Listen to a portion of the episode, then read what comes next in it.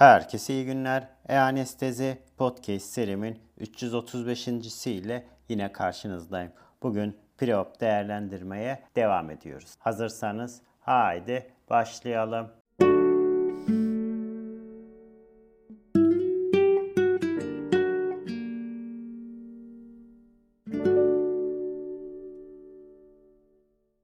Herkese iyi günler. E-Anestezi Podcast serimin 335. ile yine karşınızdayım. Bugün preop değerlendirmeye devam ediyoruz. Bugün preop değerlendirmede non-invazif kardiyovasküler testlere bakalım. Egzersiz EKG'si, stres testi, şüpheli koroner arter hastalığı olan hastaların değerlendirilmesi için geleneksel yöntem olmuştur. Bu koroner arter hastalığı tanımlamak için %70 ila 80 duyarlılık ve %60 ila 75 özgürlük ile iskemiyi tespit etmek için uygun, maliyetli ve en az invazif yöntem olarak kabul edilmiştir. Pozitif bir egzersiz stres testi anestezisti hastanın sadece hafif egzersizden sonra iskemi geliştirenlerde en büyük riskle birlikte artmış kalp hızı ile ilişkili iskemi risk altında olduğunu uyarıyor. Bununla birlikte daha önce tartışıldığı gibi egzersiz kabiliyeti daha fazla test yapılmasının gerekli olmadığını ve bu nedenle egzersiz EKG stres testinin nadiren endike olduğunu göstermektedir. Ameliyat öncesi non-invazif farmakolojik stres testi egzersiz yapamayan veya egzersiz için kontraindike olan yüksek riskli hastalarda kullanılabilir. Ne gibi? Kladikasyonu olan hastalar gibi. Bu testler zayıf veya şiddetli fonksiyonel kapasiteye sahip yani 4 metin altında olan hastalarda risk değerlendirilmesinde değerlidir. Ancak sonuçları yalnızca yönetimi değiştirecekse yapılmalıdır. Test seçenekleri arasında kalp hızını ve kan basıncını artırarak miyokardiyal oksijen ihtiyacını artırmak için dobutamin kullanılan dobutamin stres ekokardiyografi bulunmaktadır. EKG'nin dobutamin ile ya yeni ya da daha ciddi bölgesel duvar hareketi anormalliklerin ortaya çıkarması miyokard iskemisi riski taşıyan alanlarını temsil ediyor ve pozitif bir test olarak kabul ediliyor. Stres EKG'sinin avantajı ventriküler fonksiyonun dinamik bir değerlendirmesi olmasıdır. Genellikle en yüksek riskin düşük kalp hızlarında bölgesel duvar hareketi bozukluklarını gösterdiği kabul ediliyor. Diğer non-invazif stres testi talyum veya teknesyum ile olan miyokard perfüzyon görüntülemeleridir. Dipiridamol, adenozin veya regadenozon bir koroner vazodilatör olarak akış heterojenliğini ve bir redistribüsyon kusurunun varlığını değerlendirmek için uygulanmaktadır. Ve bu kılavuzlarda normal bir dobutamin, stres, eko veya miyokard perfüzyon görüntülemelerinin perioperatif MI veya kardiyak ölüm için yüksek bir negatif prediktif değeri desteklediği ya da ılımlıdan genişe iskemi alanlarının artmış perioperatif MI veya kardiyak ölüm riski ile ilişki olduğunu düşündürmektedir. Bu hasta alt kümesi uzun süreli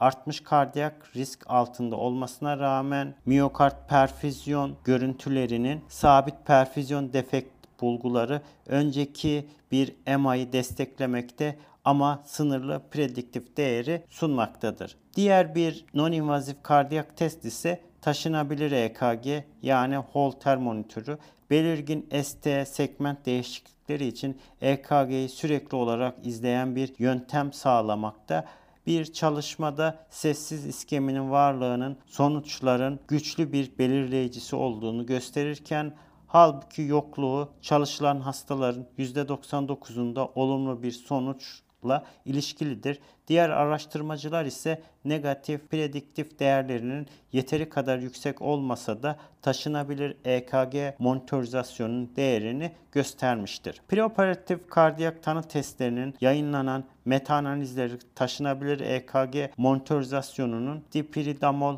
talyum görüntülemeye veya dobutamin stres ekokardiyografi için iyi prediktif değer göstermiştir. Yapılan çalışmalar dobutamin stres ekokardiyografinin üstün değerini göstermiştir ve bununla birlikte diğer testlerle güven aralıkları arasında belirgin bir örtüşme bulunmaktadır. Preoperatif test seçimindeki saygı ile beraber en önemli belirleyici yerel kurumun testle olan uzmanlığıdır. Güncel tavsiyeler ise anstabil anjina, konjestif kalp yetmezliği, belirgin distritmiler ve ciddi kapak hastalığı gibi aktif kalp hastalığı olan hastaların non-invazif stres testinden kardiyovasküler cerrahiden önce geçmeleri gerektiğidir. Vasküler cerrahi gerektiren ve birden fazla klinik risk faktörüne ve zayıf fonksiyonel kapasiteye sahip olan hastalar için yönetim değişecekse non-invazif stres testi uygulamak kabul edilmelidir. Ventrikül veya kapak fonksiyonu değerlendirmeye baktığımız zaman ise hem ekokardiyografide hem de radyonükleoid ventrikülografi istirahatte ve stres altında kardiyak ejeksiyon fraksiyonu değerlendirilebilir ve bu ekokardiyografi daha az invazif olup bölgesel duvar hareket anormalliklerini, duvar kalınlığını, kapak fonksiyonunu, kapağın bölgesinde değerlendirilebiliyor. Nabız dalgalı Doppler hız zaman integralini belirlemek için de kullanılabiliyor. Atım hacmi daha sonra ventrikülün kesit alanını belirleyerek hesaplanabiliyor. Eko ile veya radyonükleoid ölçümler kullanılarak ejeksiyon fraksiyonunun prediktif değeri ile ilgili olarak da çarpıcı sonuçlar bize vermektedir. Nedeni bilinmeyen nefes darlığı ve ağırlaşan nefes darlığı ile birlikte olan mevcut ya da önceden kalp yetmezliği olanlarda ya da klinik durumdaki diğer değişikliklerde ise sol ventrikül fonksiyonunun preoperatif olarak da değerlendirilmesi mantıklı olacaktır. Ekokardiyografi, kardiyak ya da non-kardiyak cerrahi için önemli etkilere sahip olabilen kapak fonksiyonu değerlendirmenin ek avantajını bize sunmaktadır. Non-kardiyak hastalarda aort darlığı kötü prognozla ilişkilidir ve kapak lezyonları hakkında bize perioperatif hemodinamik hedefleri ve tedaviyi değiştirebilmektedir. Kılavuzlar bir yıl içinde ekokardiyografi çalışmaları yapılmamış veya klinik durumu kötüleşen, orta veya şiddetli derecede valvüler darlık veya kaçağı için preoperatif ekokardiyografi testinin önemini desteklemişlerdir. Diğer bir testimiz ise koroner anjiyografi. Koroner anjiyografi, koroner anatomiyi tanımlamak için en iyi yöntem olmaya devam etmekte ve ayrıca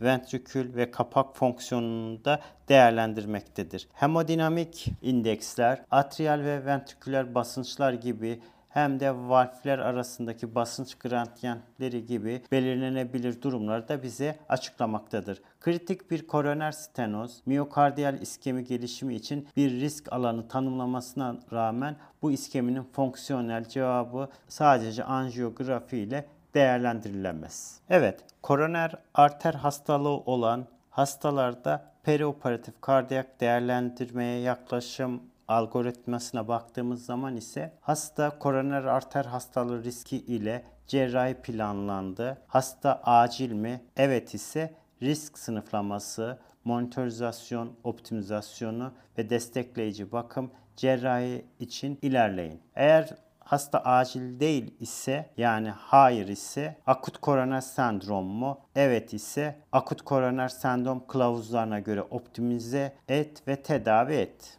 Eğer akut koroner sendrom değil ise majör istenmeyen kardiyak olaylar riskini klinik ve cerrahi risk faktörlerine göre tahmin ettik. Eğer buradaki risk faktörleri düşük riskli ise yani %1'in altında ise daha ileri test gerekmiyor ve cerrahiye devam edebiliriz. Eğer majör istenmeyen kardiyak olaylar riski yüksek riskli mi? Evet ise burada fonksiyonel kapasite 4 metin üzerinde mi? Daha ileri test gerekmiyor ve burada cerrahiye devam edilebilir. Eğer majör istenmeyen kardiyak olaylar riskimiz yüksek mi? Evet ise burada 4 metin altında veya bilinmeyen fonksiyonel kapasite test bakım değiştirecek mi? Eğer cevabımız evet ise farmakolojik stres testi yapıyoruz. Eğer bu farmakolojik stres testi anormal ise koroner revaskülarizasyon ve sonucunda cerrahiye veya alternatif bakım